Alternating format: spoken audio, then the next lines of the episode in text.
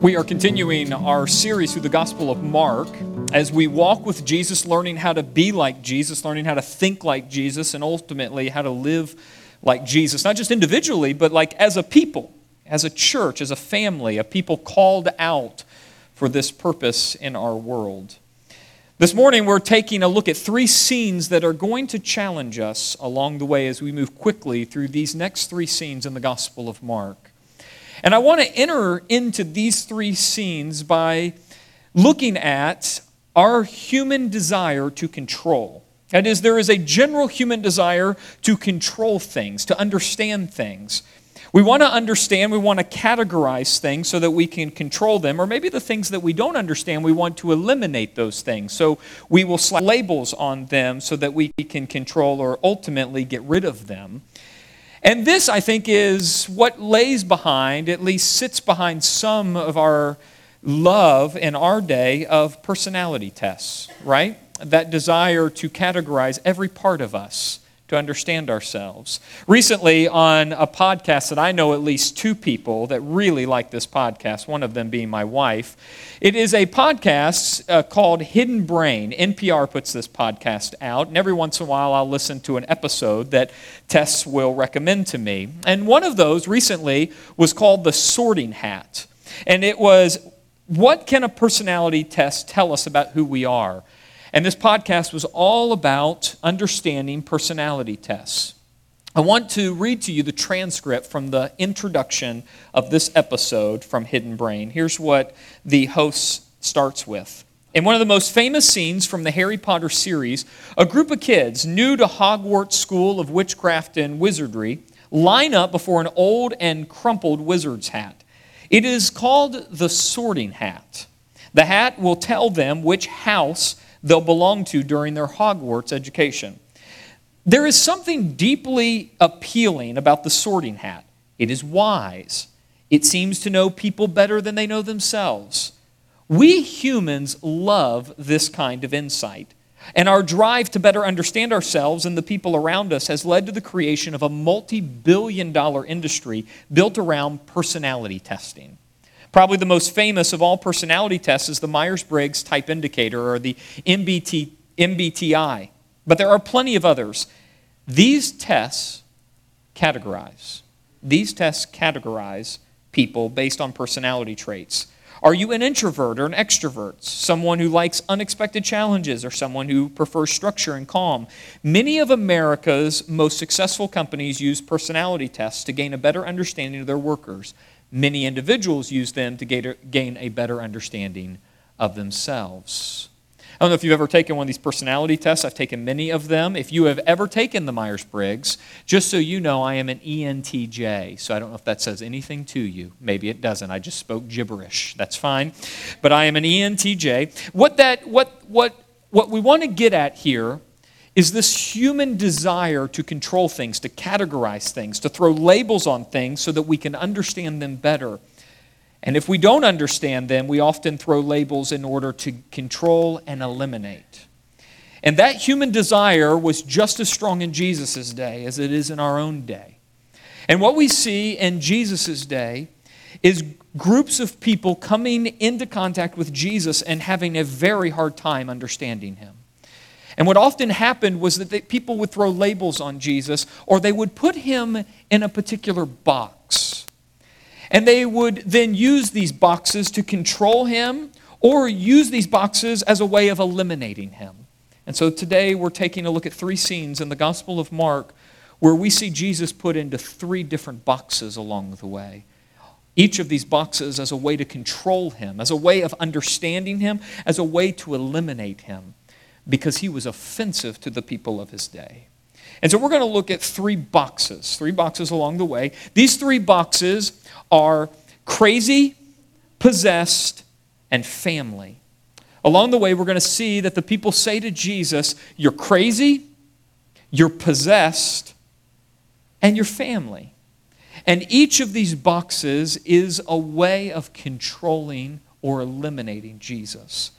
And so we're going to look at this passage, study these three themes, dig in deep, and then let's make some application for our life. Let's get this down to where you and I live in our everyday lives. Mark chapter 3, that's where we'll be. Mark chapter 3, we're picking up in the story. We've been on this journey now for several weeks, moving quickly through this rapid account of Jesus' life. Mark chapter 3, verse 20. We pick up there. Then Jesus entered a house, and again a crowd gathered, so that he and his disciples were not even able to eat. That's how big the crowd was, not even able to eat.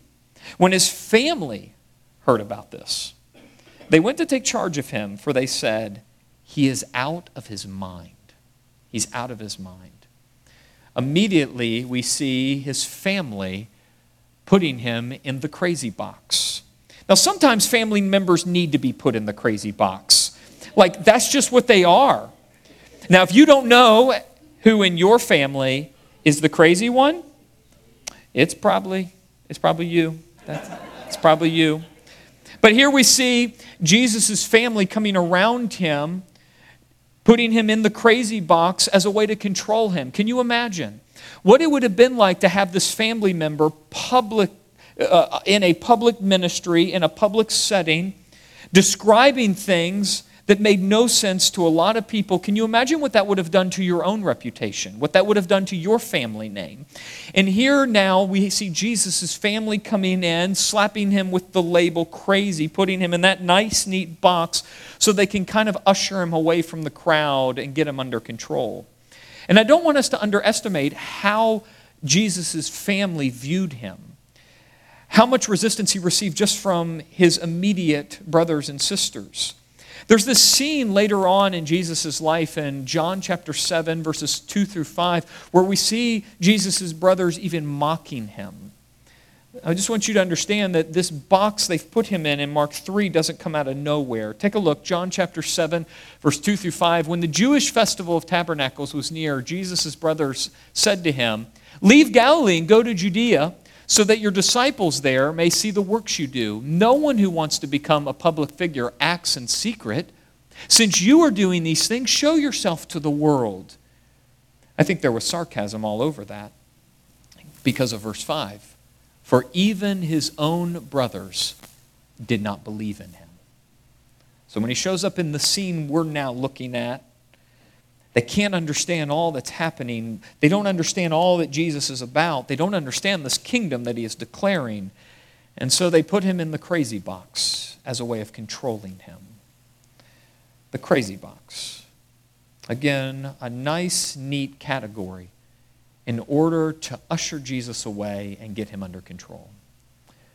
That's crazy. That's that box. Let's pick up, let's continue in the story. This is the largest box they put Jesus in. This is the one where we get the most details. Let's pick up verse 22, Mark chapter 3, verse 22. And the teachers of the law who came down from Jerusalem said, He is possessed by Beelzebub. By the prince of demons, he is driving out demons. So Jesus called them over to him and began to speak to them in parables. How can Satan drive out Satan? If a kingdom is divided against itself, then that kingdom cannot stand. If a house is divided against itself, that house cannot stand. And if Satan opposes himself and is divided, he cannot stand. His end has come. In fact, no one can enter a strong man's house without first tying him up. Then he can plunder the strong man's house.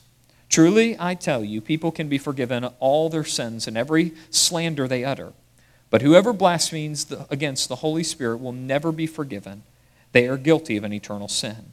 He said this because they were saying, because they were saying he has an impure spirit. There's a lot going on here. But at its base understanding, meaning, we have here the teachers of the law. They've come from Jerusalem, so these are substantial figures. And they've come and they've encountered Jesus here, casting out demons, and they declared that this man is demon possessed. And they've put him in this box of possession. Ultimately, it'll be a box that they can use to eliminate Jesus. But Jesus then takes this box, he rejects it, and he, he responds to them in two ways. The first thing he does is that he exposes, he exposed their flawed thinking. He exposed their flawed thinking here. Now, really, at a simple level, what Jesus says here just makes sense. Satan cannot be against Satan. that Satan is not going to have a civil war inside of his own kingdom. So he says their thinking is flawed from the beginning. Satan wouldn't cast out Satan. Now, there's an irony on the back of this. Remember, Jesus has been declaring all along that the kingdom of heaven is at hand. He, he is overtaking the devil's kingdom. That is, that the reign of Satan is crumbling. And here you have these religious leaders challenging the very message of Jesus. And yet, by calling Jesus demon possessed, what they're saying here is that, that, if, that by Satan rejecting himself, that is, casting himself out of people, that would mean there would be civil war, which that would mean that if a kingdom is divided, it's crumbling. So, you see the irony? That in the moment they say, at the moment they're saying that Satan is casting himself out, Jesus turns the logic back on them and says, if this would be the case, if a kingdom is divided up uh, uh, on itself, if Satan is divided on himself, um, against himself, then that would mean that the kingdom of Satan is crumbling, which would mean Jesus is an agent of God's kingdom. Do you see, do you see the irony behind this? And so there is flawed thinking in calling Jesus demon possessed. So he rejects that box. Now, the second thing he does is he identified himself as the strong man that has tied up Satan. He's identified himself as the strong man that has tied up Satan. Now, we need to take this in two parts. So there's this tied up Satan part. Jesus has tied up Satan in that moment when he was in the wilderness and he was able to stand against the temptations of the devil. So, if you remember, when Jesus starts his public ministry, he goes, he's baptized by John the Baptist. And in that moment, when he's baptized by John the Baptist, he's taken immediately into the wilderness by the Holy Spirit and he's tempted by Satan. And remember that all humans have been taken down this road of temptation, and all that are conscious have, have gone the way of the temptations until Jesus shows up. And Jesus is now in the wilderness. He's tempted by Satan in full force, and he resists Satan. And that is a way of declaring that Satan has now been tied. That is, he's been limited. That the temptations of Satan, the way of the world, has now been limited in the person of Jesus. And we know that after the temptation in the wilderness, Jesus then goes onto his public ministry. And what do we see happening? We see Jesus making inroads into the devil's territory. We start to see that diseases are cured, that bodies they're healed, and demons are now being cast out of people. They no, lang- no longer have power to hold a soul by their own will. And so Jesus, after the temptation in the wilderness, has bound up, that is, limited Satan, and we see Jesus on the move making an advance into Satan's kingdom. We will ultimately see victory at the cross and in the resurrection, but we're not there yet. Here we simply see a strong man who has tied Satan. Now, this strong man piece is, is the one that really trips people up in the story. Jesus declares that he's actually the strong man. He is the one that has bound Satan, at least limited uh, him in this time. And so, what in the world does it look like to be a strong man who has bound Satan?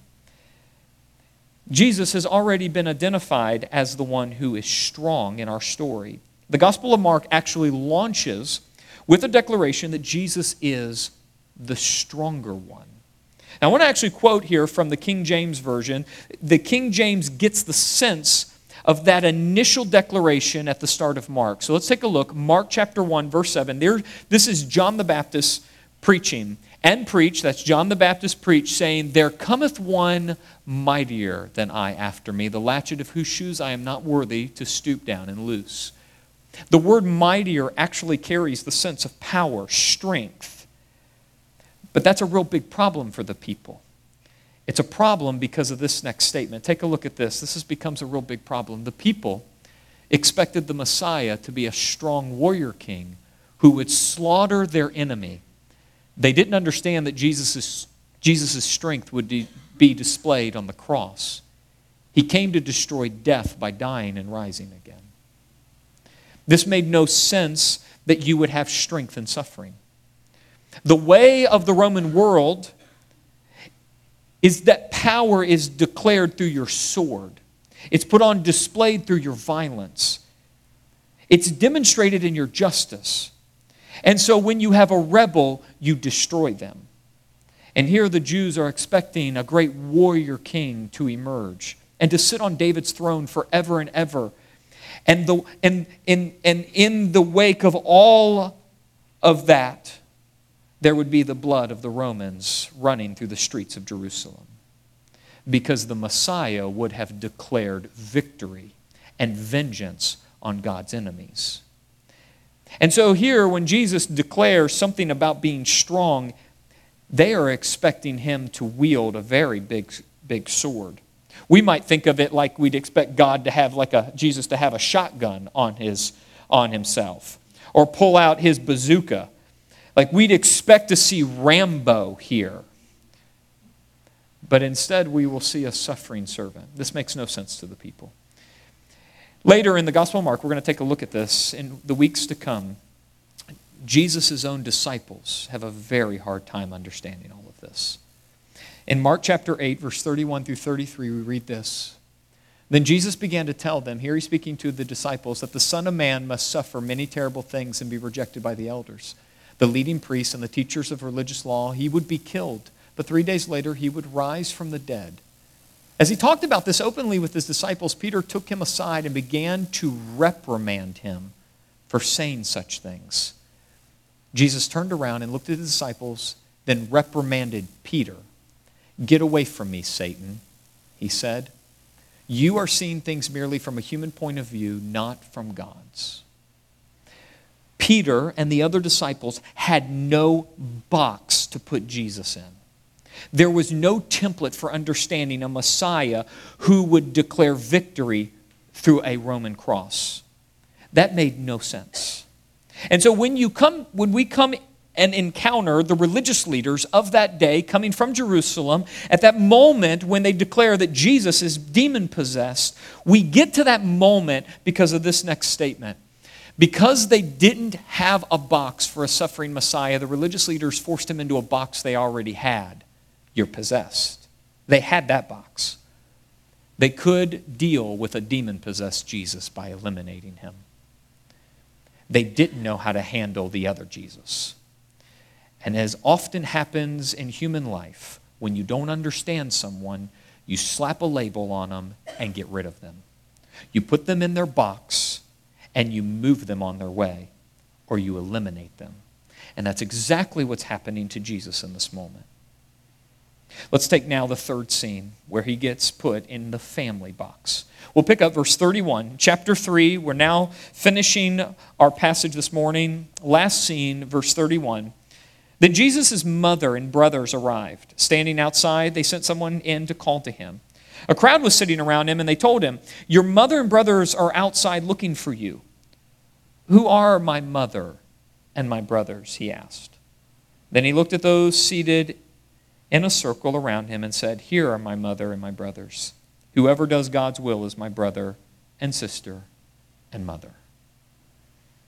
Again, we come back, bookend the passage with this third scene where Jesus' family make another attempt to get to him, get through the crowd, usher him off, and silence him. And this time, they're not going to use the crazy box, they're going to use the family box. Hey, we're family. And like family has privileges, family has certain rights. So we're family. We'll get to Jesus. We'll say, hey, man, we're all family. Let's just come on and stop all this talk about this new kingdom of God. Let's just go home. Let's just live a quiet life. And they put this label of family on top of Jesus. And what does he do? He rejects that label. They've tried to put him in this nice, neat box family. And Jesus redefines family in that moment. Jesus would not be reduced to his blood family, he just wouldn't. Instead, he redefines who are in his family. They are all who would do God's will. And so, if you take those three scenes together, I think Jesus is declaring something profound and very challenging for the people with ears in that day. This is the way I would say it. Ultimately, Jesus was saying, I don't fit into your boxes. You must fit into mine. You don't define me. I define you. Can you imagine if someone said that to you today? You'd throw them in a box and get rid of them. That's what you'd do. You might throw them in the crazy box. That's what you do to someone that talks like that. And yet, the people encountering Jesus and these three things really only had two things, two options in front of them. They could throw Jesus in these preconceived boxes, slap on these nice categories, these easy labels, and control or eliminate Jesus. Or they could blow up their boxes. They could come to Jesus, they could learn from him, and submit to him. Those really are the two options in front of them. And what happens when you don't blow up your boxes and you keep putting Jesus in these preconceived boxes, is you miss the very thing that the Spirit of God is doing through Jesus in that moment. You see, in this moment, in these scenes, the Spirit of God is working powerfully through Jesus in this moment. The kingdom of God is being ushered in. A new world order is on the scene. The Spirit of God is transforming human life. And yet, all the people can do is say, He's crazy, He's possessed, He's family. And they missed Him. And if you keep missing Jesus because you keep putting Him in boxes, you ultimately, in the end, can never come to Jesus. And if Jesus is the source of all life, you will end up with death. If you can never get to Jesus, you end up with death. One scholar says it this way when talking about the blaspheming of the Holy Spirit. Here's how he describes it. Once you label what is in fact the work of the Holy Spirit as the work of the devil, there's no way back. You will be blind to the truth. It isn't that God gets especially angry with one sin in particular. That's often the way this is taught, right? It's rather that if you decide firmly that the doctor who is offering to perform a life saving operation on you is in fact a sadistic murderer, you will never give your consent to the operation. So when Jesus comes to that end of his teaching in the middle of our passage, saying that anyone who blasphemes the Holy Spirit will never be forgiven. It's in this way he's describing. That if you cannot see me, if all you've done is reduce me to boxes, you will never come to me for life. If you think I'm crazy, if you think I'm possessed, if all you say is nice, poor old family guy, if all you do is put me in boxes, then you're never going to find life. You will never find forgiveness. That's the blasphemy of the Holy Spirit. That's the best guess I've ever heard as it's described here. Now, with all of that said, I think this has something to say to you and me where we find ourselves here in 2019. So let's make some application on these three scenes. I, I think we first need to start our application with this hard word from Jesus. I think Jesus says to us today, I don't fit into your boxes. You must fit into mine. You don't define me, I define you. Now, again, if we heard someone say that to us in our day, someone with flesh on, someone we knew, we'd put them in the crazy box and move them on. But I think this is exactly the kind of thing Jesus is saying to us in our day. Which really poses this question, then, doesn't it? It poses this question that you and I need to ask What boxes are you putting Jesus in? I mean, think about it. We want Jesus to make sense. We want, don't want a Jesus that offends us. Now, I understand when, when we're in church, we really like the idea of having our feet stepped on. I get it. But really, do you really want a Jesus who's going to challenge you all the time? Do you want a Jesus who's going to make you uncomfortable? You see, I think we often put Jesus in comfortable boxes that we can control. Let me give you a few that I think we might use. Maybe this is coming, hitting a little close to my life. Maybe that's how I came up with them. You, you got Jesus in his genie in a, the bottle, genie in a bottle box, right? This is the Jesus that will give you everything you want but never challenge you. This is when you have something hard going on in life, you go to your Jesus, you rub the lamp, He comes out, he gives you what you want, he fixes all your life, all of life's troubles, and then you put them back in his lamp, and on you go with life. Or maybe it's record keeper Jesus. Maybe this is a view of Jesus that all he is is up in heaven somewhere, very far away, making sure that you do more good things than bad things in life. I get it. We all say Jesus died for our sins, it's by grace you're saved. I get it. We know the lines. But how do we live?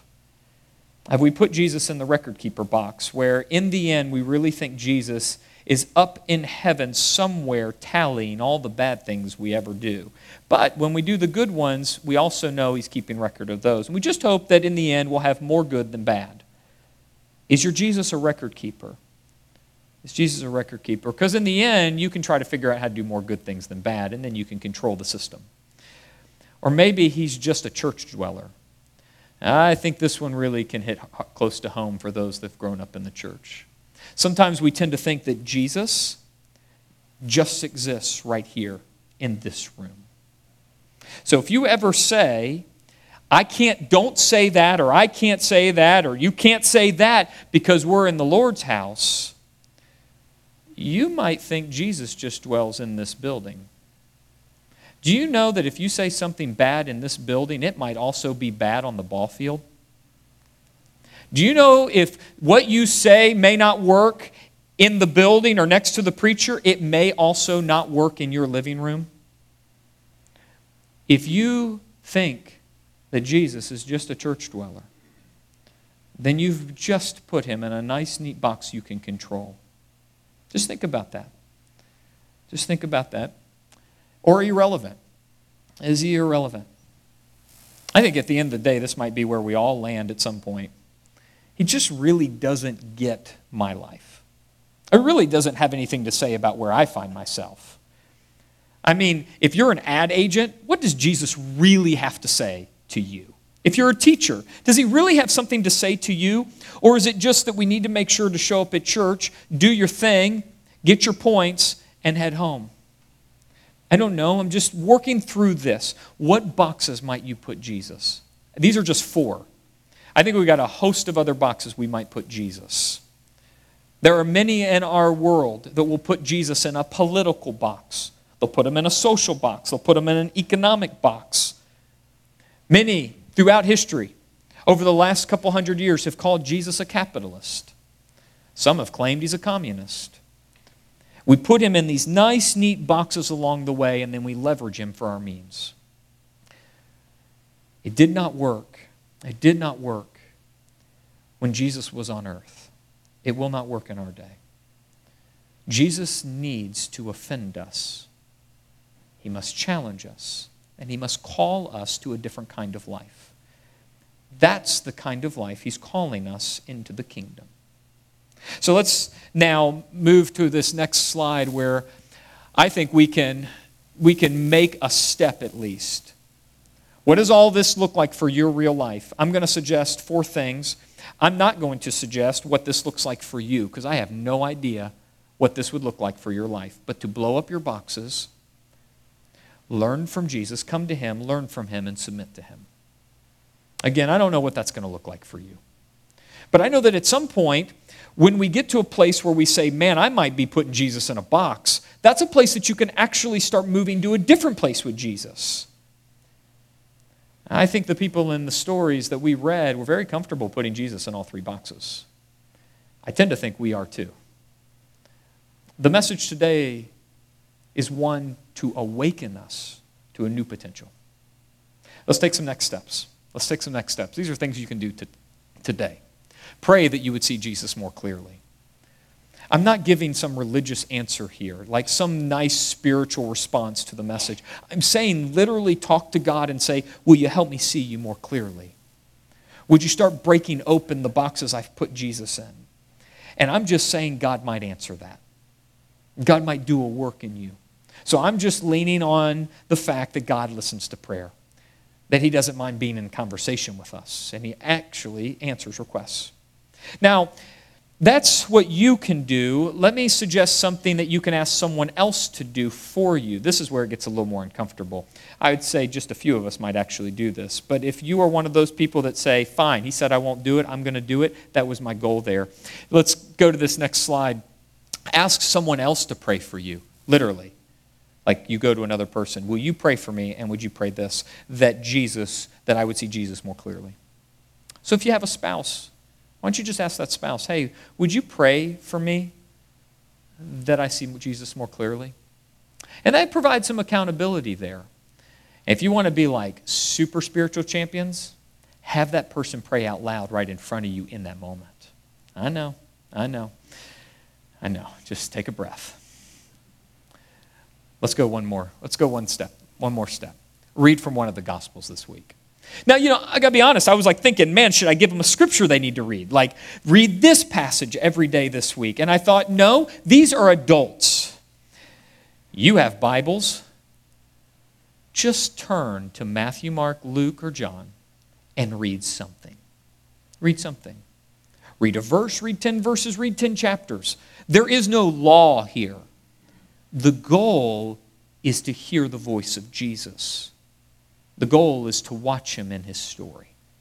And the best way to do that is to read one of the gospel accounts. So you figure out what that might look like. But each day this week, open up one of the gospels and read something. Make it a game or make it a big challenge. It doesn't matter to me. What matters is that you and I would come into contact with Jesus and let him build the box he wants to build rather than put him in the box we, where we want him. Let me pray for us. Father, we are so grateful that many years ago there were men inspired to record the life of Jesus, and we thank you that even this day it is scandalous. It challenges us. We thank you for the teachings of Christ. We thank you for his boldness, and we thank you for his example.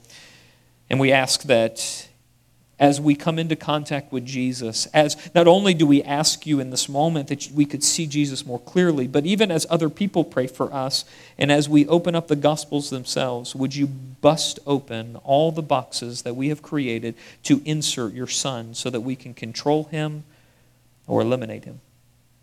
Father, we want to be a people who can see Jesus clearly and we can help one another do it in the church.